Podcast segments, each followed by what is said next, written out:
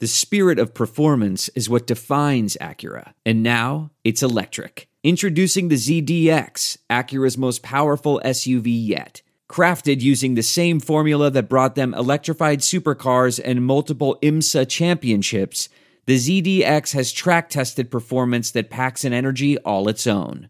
Unlock the energy and order yours at Acura.com.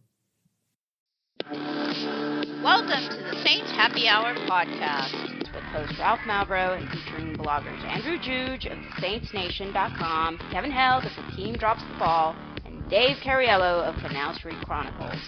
This podcast is nothing but serious football talk and hardcore analysis which four of you would survive the longest in the zombie apocalypse, and in which order would you die? Well, Ralph, no offense, you're going oh, first. Oh, definitely.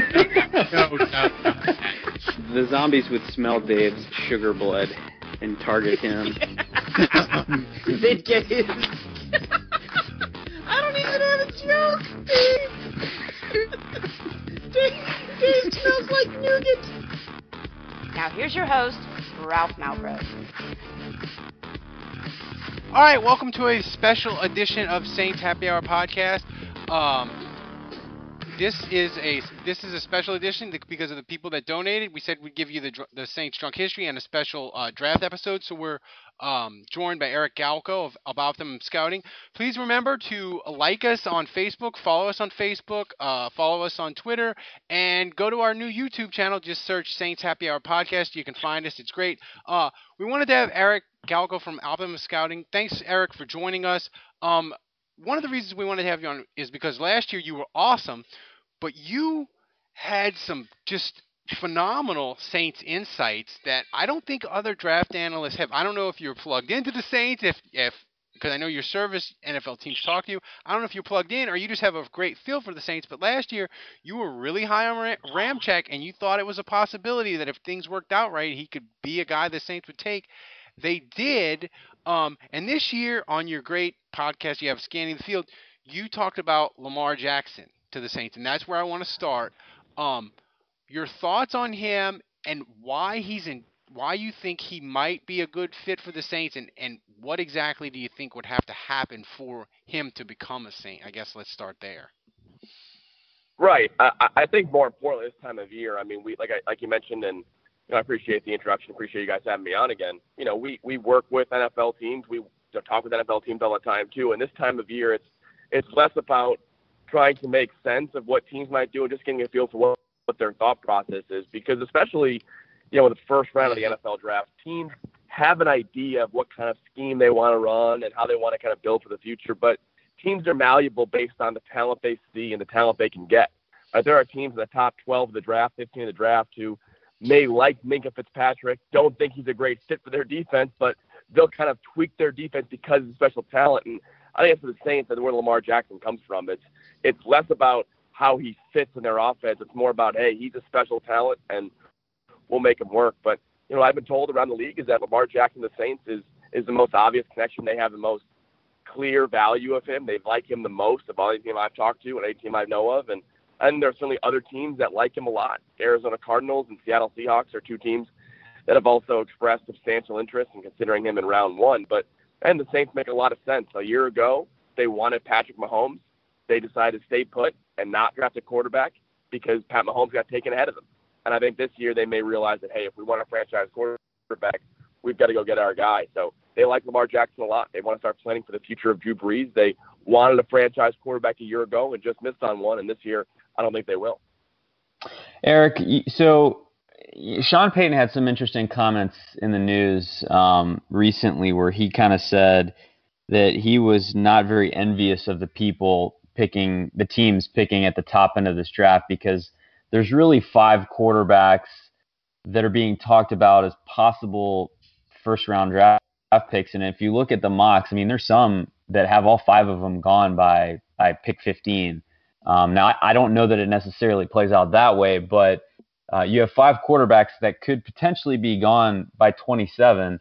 Um, and it was interesting to me that Sean Payton came out in the media, and, and this was on uh, Monday Morning Quarterback, and he basically said, you know, I don't love any of these guys. I, I don't see an Andrew Luck I don't see a Carson Wentz. This is a direct quote, and you know, he said, there's one guy I could see maybe being around in five years, it's Sam Darnold. But I don't love any of these guys, and I wouldn't want to be one of these teams at the top feeling the pressure to draft one of these guys. Um, so, do you think when a coach throws out something like that, do you feel like that's a smokescreen, or and and or do you maybe just feel like he's trying to get teams to pass on these guys so they'll be available later in the draft? Yeah, I I, I think smokescreen is very very much overused um, in a lot of ways, and and most importantly, especially from my experience, you know, my, what I've heard has changed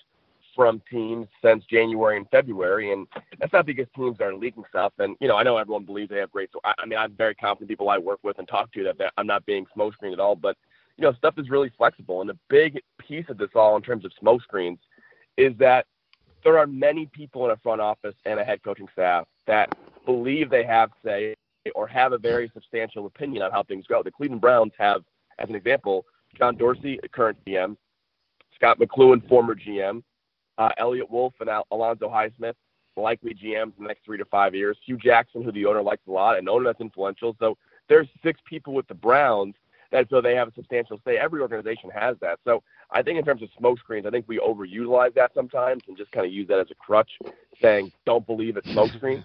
I think for the Saints, if Sean Payton's asked the question, if he doesn't answer, it's just going to hurt him. So maybe Sean Payton believes that um, that there's only one safe quarterback at Sam Darnold, but that doesn't mean he won't take one. And I think for for the Saints, it's you know it's less about what teams are saying and more about how teams are starting to build.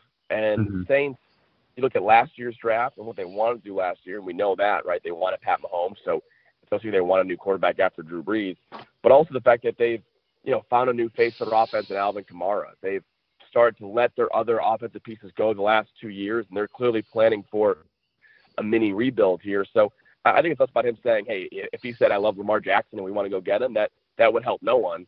But him not saying that necessarily isn't a smokescreen. It's more of him just saying, "You know what? I, I think Sam Darnold's really good, and you know, picking up top the draft is tough because a lot of pressure, but it doesn't mean Sean Payton won't get a quarterback. So I, I don't put a lot of stock in what coaches say in public because, you know, just like the NFL Combine and those interviews, like you can't you can't judge people saying the media in public because it's all planned and structured.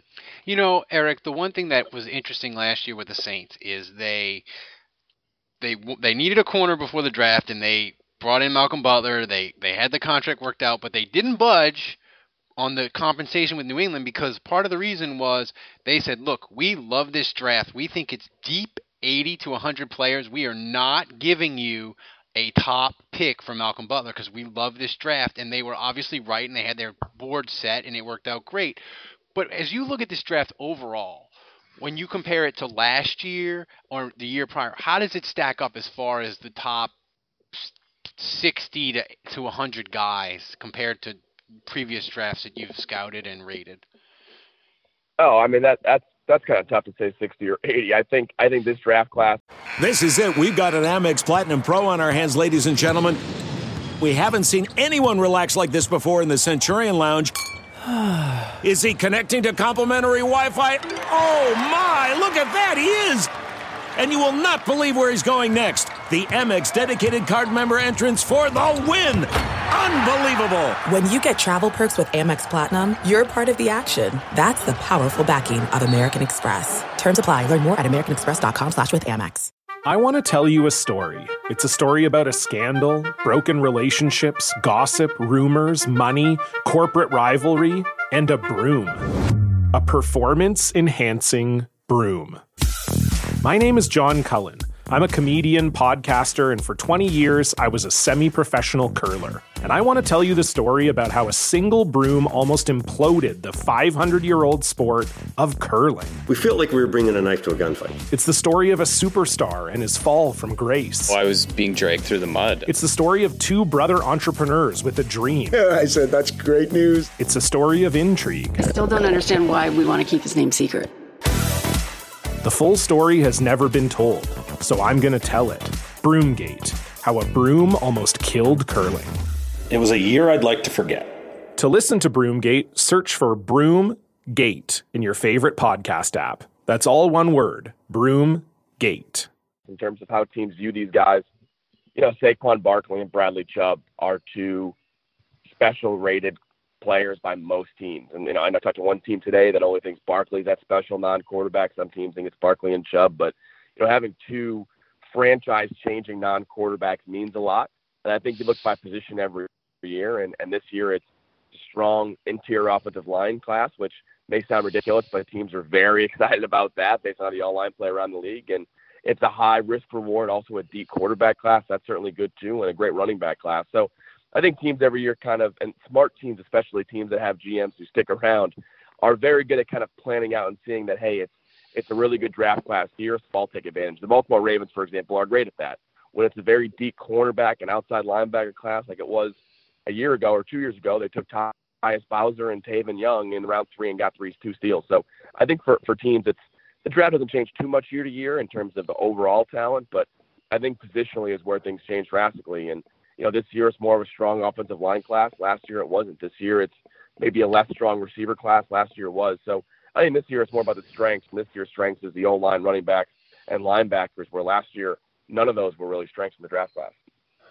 So Eric, as you look at this class, I mean, first of all, when you think about the Saints' needs, this is the first year in a long time that I can remember um, that I just feel like the Saints could literally pick, you know, special teams aside, any position in the first round, and it wouldn't surprise me. And for years, you know, you would rule out quarterback, and you know, they used to be a little bit deeper at receiver or the offensive line, you know, and or they had a lot of safety. So for years, you know, you kind of rule out a handful of positions in the first round, but you know, they were kind of open for business at a lot of others. But this year, I could see them going quarterback. I could see them going almost any offensive position. I could see them going any defensive position.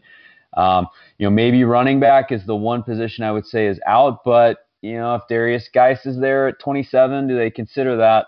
Um, so it's kind of wide open for the Saints, but the one position I'm really interested in, and, and I'm curious if, if you agree with this. I mean, obviously, pass rush would be ideal, and if they can get an edge guy at 27 that's a difference maker, then it's a no brainer. I just don't think at 27 you can get that. And so I guess a two pronged question. I guess, you, first of all, do you agree with that statement? And then secondly, if they can't get a pass rusher, then I start to think it might be tight end. And so that's where I start to wonder about, you know, really the top three guys and how you feel about them. And I, I like Goedert a lot. That's a guy that, you know, I, I wonder, do you think for a small school guy, is he too high at 27? I really like Hayden Hurst, but is he too old to pick at 27? And then Mike Gesicki, you know, he's the guy that kind of has all the measurables and it should be the top tight end pick, but tape is maybe a little bit more questionable for him. Is he is he a little soft? Is he not as polished as the other two? So uh, I know I'm throwing a lot at you there, but curious about your thoughts. Yeah, what what was kind of the, the question there? I missed that. Sorry. So the first question is, do you think a difference making pass rusher at 27? Is there any chance of that? Yeah, I, I think it's possible. I think the Saints want to go offense um, early and often in this draft. They, they can, even that's adding a new receiver, um, a tight end certainly in play uh, to take in round one. I, I think overall, my feeling throughout the league, and most people I've talked to feel the tight end class is, good, not great. Um, so I think they probably wait on tight end until round two and and get a guy they like, but they have to want to address that need in the first three rounds. But you know, I think quarterback's on their mind, and I keep going back to for Lamar Jackson. But I, I think if they can get a quarterback they like in this draft class, and you know, Lamar Jackson's the quarterback I, I believe they like the most. But if Josh Rosen slips a little bit, could he be their guy? You certainly see that too. So you know, the Saints, similar to the Chiefs a year ago, feel that they have a playoff team ready to go on defense and enough weapons on offense that all they're missing is a quarterback in the future. And when you have that opportunity, you can kind of leverage a lot of your current and future draft picks to go get a guy. So I think the Saints are in that mold right now. But if they don't go quarterback, I think tight end's a good idea. Um, Hayden Hurst, uh, they picked before the Jacksonville Jaguars, unless I'm mistaken.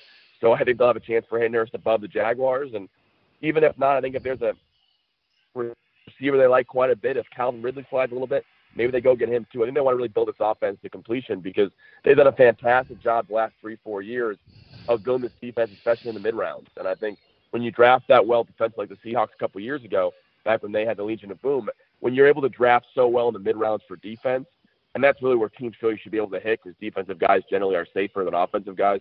early in the draft, that's when you can really build a team quickly. So I think for the Saints, they want to kind of fix the offense and keep the offense impressive. And tight end, receiver are two parts of that. So pass rusher won't be Bradley Chubb, won't be Harold Landry, and I know they're not big Marcus Davenport fans. So I think offense is likely in round one.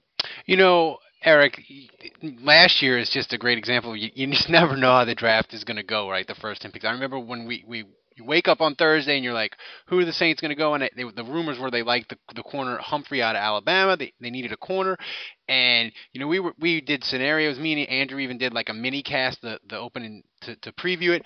And Lattimore, it didn't even it didn't even like cross our minds.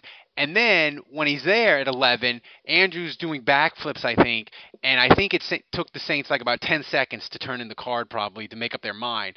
So, who's a guy let's take Lamar Jackson out of it and say he's not there at 27. Who's a guy that if he was there might not be likely, maybe it's a 10 or 15% chance, but who's a guy at 27 that you think the Saints, Sean Payton and Mickey Loomis would high five and it would take them 10 seconds to make up the it would just be that's the guy 10 seconds and turn in the card right away and they'd be high fiving in the in the war room because they couldn't believe that he got there yeah, I think a year ago they were certainly upset for a minute about losing out on Patrick Mahomes, but you're right. He was the top guy on their board, Lattimore, and they were certainly right to be excited about him based on how he played this year.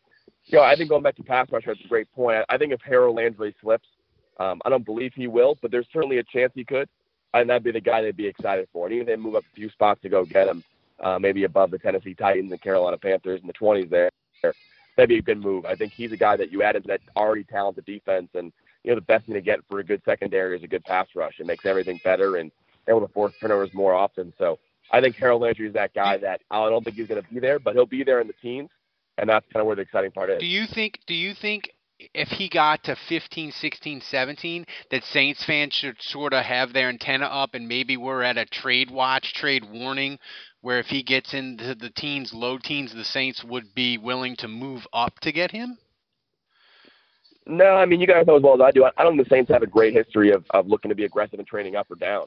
So I think uh, I think staying puts what they're planning on doing, maybe a little bit move up, but it's it's much easier said than done to trade on mm. draft day, especially when a guy starts sliding, and that's why you see guys slide so much is because when teams aren't expecting a guy to do that, they can't just make a trade that easily. It, it takes a lot, and other teams keep in mind. I mean, the teams picking in the teams right now have their plans in place, right? The, the Arizona Cardinals may not want Harold Landry. They don't think he's going to be there anyways, and they're going to start making other arrangements to take a corner or a safety. So mm. I think that's why it's really hard to trade up on draft day. You know, you have 15 minutes.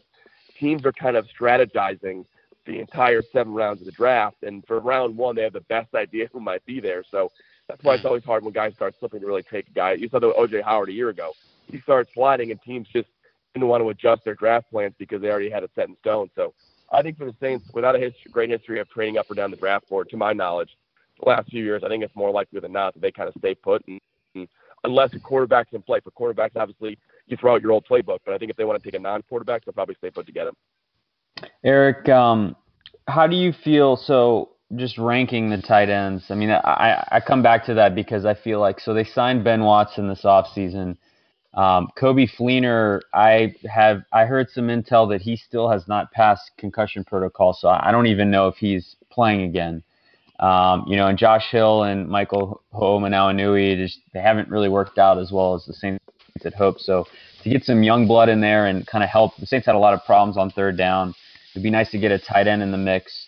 The three that kind of stand out to me are Hayden Hurst, Gesicki, and and Dallas Goedert. Um, it, how do you feel about those three guys, and is there one you kind of feel strongly about over the other two?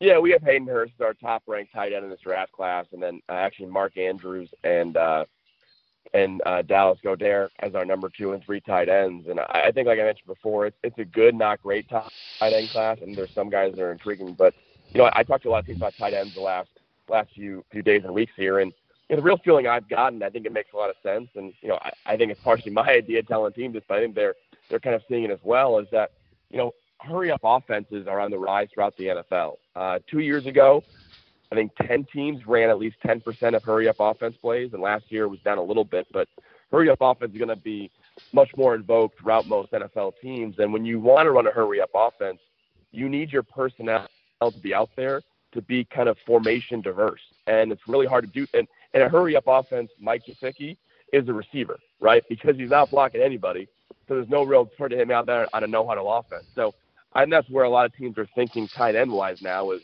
hey, if you can't block and split out, you're really not useful in no huddle. You're really obvious in what you're doing out there, and you know, for as much of a matchup help as it kind of is, teams are going back to saying, hey, I want guys who can do a little bit of everything, not just be one area. That's great. So I think we'll see tight end slip a little bit on draft day. I think we'll see one maybe going round one, Hayden Hurst to the Saints or Jaguars, maybe the Steelers. Um, and then the Dolphins in round two might take a tight end, but I think overall we'll see some tight ends slip in the draft. So I think the Saints want to take a tight end. It's much better off, in my opinion, unless unless Hayden Hurst is rated really highly by them to uh, to wait until the back end of round two or even round three. Um, I think you've got guys like Mark Andrews and Dallas Goedert in round two, and even guys like Mike Gesicki in late round two, early round three. Who's a guy as we go? As you look at receivers, Eric, who's a guy, a receiver that you are high on that other people necessarily aren't, and who's a guy at receiver, not necessarily that you that you dislike or hate, but a guy that you're like, people are high on him, but I'm just not sure that he's going to translate in the NFL. Yeah, I'm not really I'm not really too tuned in, unfortunately, of how other people outside the NFL like certain receivers. One one guy I, I do like quite a bit um, is Christian Kirk. I think he's a first round receiver. Um, our staff likes Christian Kirk very a lot, and I think some teams in round one agree with our evaluation. A lot of teams think he's a round two or three guy, but I think he's an outside receiver in the NFL. Could play a little bit slot, and I think he's maybe a better version of what Marquise Lee does uh, in Jacksonville. I think that's kind of a good comparison for him. Be a little more than that too. So we think he's one of the top 15, 20 players in this draft outside the quarterback. So I'm guessing that's probably a little bit higher than most people believe. And then conversely, um, you know, I think Anthony Miller of Memphis is pretty beloved. I, I really like his game in terms of playing as a small receiver. I don't think he's quite the John Brown explosiveness as a receiver, and I think his skill set isn't going to translate all that well to a Z receiver, and he's got to kind of adjust to the slot a little bit, something he's not perfectly used to. So, uh, in an NFL style, so I think Anthony Miller of Memphis might be a guy that, you know, if not for his injury, maybe he'd be a second, third round pick, but I think he goes someplace on day three, maybe. I'm sorry, day two, late day two, maybe even day three of the draft. Arden Key, boom or bust, Eric? yeah, he's, he's probably Randy Gregory. Um, so I'll say bust. I, I think that's kind of what his um, he's not, you know, Randy Gregory. I think, you know, looking back the last five years or so, Randy Gregory is one of the worst character guys um, I've ever seen come out of the draft in terms of being a high pick and, and value in some way. Um, truly, like a, a, a not a not a great person. Um, so I think Arden Key's not that, uh, but I think it's some of the same issues: the weight issues, the positional issues, the um, some minor off-field stuff. So I just think Arden Key is not going to go in round one, and you know, I would say maybe he falls in round two, but hey, I, I've seen teams take Dorial Green Beckham a top round two, and then it surprisingly not work out. So, um, and that's mm. obviously surprisingly. So, I, I think Arden Key will be the same type of situation. When does Eric? When did teams sort of? When does the car- When does the talent sort of outweigh the risk? If you could put like a like a is it is it early second round? Like is that where teams just go? I don't care that this guy is his character is horrible. The tape and the potential is awesome. We're taking yeah. it. I think it's partial. I think it's mostly it's not necessarily around, and, and a lot of teams don't think of things in terms of round grades. And to be honest, we only do an optimum scouting because it's a lot easier for us who's making a 400 player board to kind of organize guys. But you know, teams think of the NFL draft as a job interview, and and in a job interview, when there are seven to 12 people considering you as an applicant, it takes people to stand up for you, right, and vouch for you. And when guys have character issues, area scouts will rarely vouch for that guy unless they've really done their homework. Because if you're mm-hmm. wrong on a character guy as an area scout, you're fired um, and probably out of the league forever. So it's it's a dangerous proposition. But a lot of those times it's it's a position coach who maybe talked to him a lot at the combine, or he's got a buddy who was a receiver coach in college, or what have you. So I think for character guys, it's it's all about who is the highest up guy that's willing to vouch for you as a player. So if if the GM believes in you as a character risk guy, like the Arizona Cardinals and Steve Keim and Bruce Arians and Robert Nkemdiche a couple years ago, then you could be a first round pick. But um, you know, if it's an area scout, maybe that makes you a fifth round pick. So it's kind of the hierarchy of who has say based on who's vouching for you. So for a guy like Arden Key, he's got to have at least a position coach or a director of scouting to say, hey, we believe in this guy too, and maybe that'll happen. Is there um? So I know you were really high on Lawson, Carl Lawson last year, and he was kind of that guy that you could get later. He fell, but his upside was really high, and he ends up kind of he ends up being a good NFL player. Is is there a guy in this year's draft that you feel like is an edge prospect if the Saints don't get a guy in the first round that and they don't have a second round pick now, so you know, can they get a guy in the third or fourth round that you really like that has a lot of upside at that position? Yeah, that's, that's what everyone wants, right? Everyone wants the next Carl.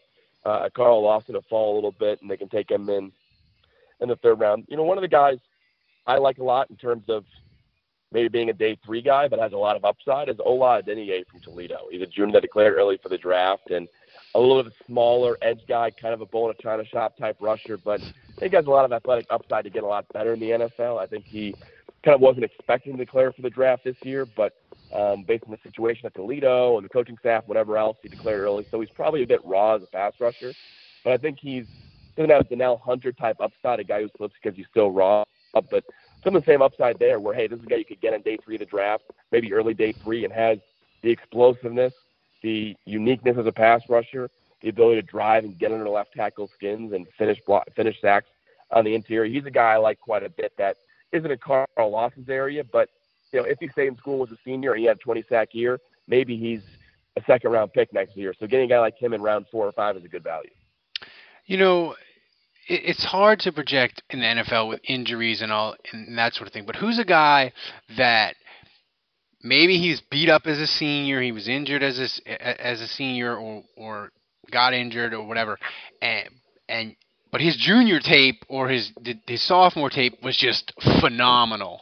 And you look at him and you're like, man, if that guy can stay healthy in the NFL, some team is going to get a player later than they probably should have. Yeah, I'll I'll say my guy, uh, Mike White of Western Kentucky. You know, he didn't really have a, an injury um, necessarily at at Western Kentucky, a partial injury, but um, he had a new coaching staff and he lost Taywan Taylor and Forrest Lamp, um, and those all those factors played into him. You know, not necessarily being the quarterback I think he's capable of being. You know, coming into the year, he was our uh, tied for our top ranked senior quarterback with Mason Rudolph, um, and he's mm. still he's still there. He's above Mason Rudolph in our final rankings at quarterback, and he has the same grade as Kyle Lauletta and Lamar Jackson, tied for our fourth best quarterback. So I think he's a really talented quarterback that it's easy to kind of nitpick a little bit and see what doesn't do well. But if you know the whole story at Western Kentucky, which would take me a whole podcast to kind of go through what he dealt with, um, he's he has reason. I know this is the kind of year we make excuses for quarterbacks, right? I know one of the top quarterbacks, you're allowed to make any excuse you want for him. Um, I'll make an excuse for for Mike White and say that he had some other other factors at Western Kentucky that held him back. But you know, I feel confident that he's going to be a very good quarterback. And then as for a sleeper, a guy who didn't play all of 2017, another quarterback, uh, Alejandro Bennifield from Chattanooga. He's a dark horse guy to be drafted late, but he's a special prospect that again, it's teams that do their homework know guys like Alejandro Bennifield from Chattanooga who might be a day three pick and would have been a Senior Bowl invite if he played his senior season. So the right NFL teams are, are finding these guys that didn't play well or even play at all in their senior season. It's interesting to hear you talk about Mike White because um, you know I've watched him a little bit, and the one thing that's always stood out to me with him is his arm talent. I mean, to me, you've got five quarterbacks that are talked about. I'm not sure any of them have the, the just the velocity and arm strength of White. Would you agree that he kind of of these five quarterbacks that potentially have first round grades, he might be the best live arm live, live arm of them all? Um, yeah, I think his his deep ball accuracy is graded out as the best in this draft class. Um, and that 11, I think 11 yards and further, um, according to our own Derrik Klassen that Optimum Scouting starting. I think he's the best, or if not, he's tied with Baker Mayfield or close to Baker Mayfield for the best 11 plus yard throw accuracy in the draft class. Um, mm. And that's his game. He's a former high school baseball pitcher who used to, who could have played for Stanford. Um, he's got the arm talent to throw out there, but he's, um, you know, really gifted when he's able to be confident and just stand in the pocket or adjust outside the pocket and attack downfield. That's where he's best at. And I think he was underutilized there as a senior for a couple reasons. Um, but that's why you look at that junior film. You look at Taywan Taylor. You look at him kind of being the gunslinger that he wants to be, but also finishing downfield passes. That's where he's best at. And I think a lot of teams that like to attack downfield, have a lot of receiver weapons, um, are going to take him early. I think he's I think he's a third round pick and ends up being this year's draft Kirk Cousins. You know, Eric, as you look at the, the draft, we always try to figure, try to not necessarily you can't guess how it's going to go, but you can look at sort of sort, certain teams and and and and and try to see what they do. I look at New England and I see they have two firsts and two seconds, and I feel like not that they would, not that they'll make a make a move up or down, could, but they're sort of one of the teams that control the that can sort of control the draft and, and sort of sort of put it in a direction and see where it see how it goes. Who's another team that you look at that whether whoever they pick or if they trade up really kind of changes the direction of draft. I felt like the Bears did it last year when everybody's like, "Wow, they went up and got Trubisky." It was one spot, and it sort of, and then all the receivers went, and it sort of, it sort of went one way that maybe we didn't think it was going to go. Who are some teams that like how they draft will affect how the first round sort of goes? Yeah, it's all going to start with the Buffalo Bills, and the Buffalo Bills. You know, since I think I reported this back in October or November, they've they want a quarterback even back then. Um, they they realized pretty early on, maybe in the preseason and the offseason, that Tyrod Taylor wasn't that quarterback of the future. Um, and they've done their homework on Josh Allen and Josh Rosen in particular. So I think they they know and they feel they're a playoff team next year, no matter what. And they feel again like the Kansas City Chiefs. Hey, we're ready to go. We just need a quarterback in the future. Let's do whatever we have to do to go get a guy. Um, and I think that's what their feeling is right now. So do they move up to two overall with the New York Giants, where they have, you know, some of their people in the front office and coaching staff have ties to Dave Gettleman? Do they wait until the fourth overall pick and trade with the Browns? Do they stay put at 11 or 12 and hope Josh Rosen falls there? Do they move up to six with the Colts who want to move down, the 49ers at nine? So I think the Bills control a lot because they are willing to throw around a lot of draft pick assets to get a quarterback. So I think they the draft starts with them in a lot of ways too. But you know the top 10 picks the Broncos have shown interest in trading down. The Colts have some interest in trading down. The 49ers at nine have interest in trading you, down. So, I do you think the price for trading down might be a little lower than normal because of that? With all the teams, no, no, I don't think. It's, I mean, this draft class has two special non-quarterbacks, and that's Bradley Chubb and, and Saquon Barkley, um, and probably has about, depending on who you ask, between three and six special players. So, you know, it's really easy to say just trade down, just trade down too, but you know, let's say you're the Cleveland Browns at four and you can get Bradley Chubb, or you can move down with the Bills and get 12 and 22 and a third round pick. Well, there's a very, very good chance that the 12th overall pick, the 22nd overall pick, and the third round pick aren't going to be that good and aren't be as valuable as Bradley Chubb is right now. So I think it's very easy to say trade down, get more picks, but when you're in the top seven or eight in what teams perceive as a four or five player draft plus quarterback, it's really hard to move down in general. Yeah, the reason why I asked that is because last year me and Andrew were high fiving as the quarterbacks and all these sort of surprise maybe wide receiver picks were going. We're high fiving as we you know the Saints need defense and it's falling exactly right. So basically that's what I'm trying to figure out is how how sort of you think it will do you think it will fall sort of in the Saints advantage where at 27 they'll be sitting maybe as pretty as they were last year, where maybe not that good, where Lattimore just fell to him. But how do you think it will fall to bear where it will be good for them or bad for them? Yeah, I, I think for the Saints, if, if they want Lamar Jackson, they want the quarterbacks to fall a little bit, right? They they want the Giants to not move out of the quarterbacks because the earlier quarterbacks go, the next team that feels need a quarterback knows they have to move up, right? And I think that's we saw a year ago. The the Chiefs move up for Pat Mahomes and the Texans said, "Hey, we're not waiting. We're going to move up too and get a quarterback." So I think that's kind of the feeling that if you're a Saints fan, you want Lamar Jackson, um, you want the quarterbacks to go as late as possible. Uh, that that shows the teams aren't loving quarterbacks, and you know the longer Josh Rosen slips, he's probably to go ahead of Lamar Jackson. The better news for that. So I think for the Saints, it's letting the quarterbacks fall, and the more again, the Saints aren't going to get a top player in this draft class in terms of one of the top seven or eight talents, but you know if they want to wait on a tight end, they're going to have their pick at 27. If they want to wait on a receiver, they'll have one of their best players there at 27 as well. So I think for the Saints, it's more about being patient, which they're very, very good at, but knowing that if they want Lamar Jackson, kind of reading the table a little bit and seeing where they have to go. And I think if they really want Lamar Jackson and they want to be safe, probably have to get inside the top 14 picks to get him. All right, Eric. Well, I'm gonna. Okay, so first of all, I love your answer about the Bills, and I'm gonna be watching them closely now. Now that we've had this conversation, I can't wait to see what they do during the draft. But I'm gonna put you on the spot here. I don't know if you do the mocks at all, but uh, 27th overall. Let's say the Saints stay put. Give me one name. Who do you think they're taking? If it's not Lamar Jackson, I think it'll be Hayden Hurst, South Carolina tight end. All right, I like that. I like that too. Yep. You know, Eric, people need to listen to your scan of the field podcast. It's amazing, and and I sort of Andrew will admit, admit I fluctuate on on Lamar Jackson. I liked him, I didn't like him. I, I watched the YouTube clips, and then and then I get excited again. You were talking about him with Kamara and the read option, and I was just like, wow, that can be really fun. So I guess my fi- my final thought, because we we focused on him a lot, is what do you think is going to be his one thing that he's got to get better, and if the Saints take him, he's got to fix, or he's not going to make it as a top NFL quarterback.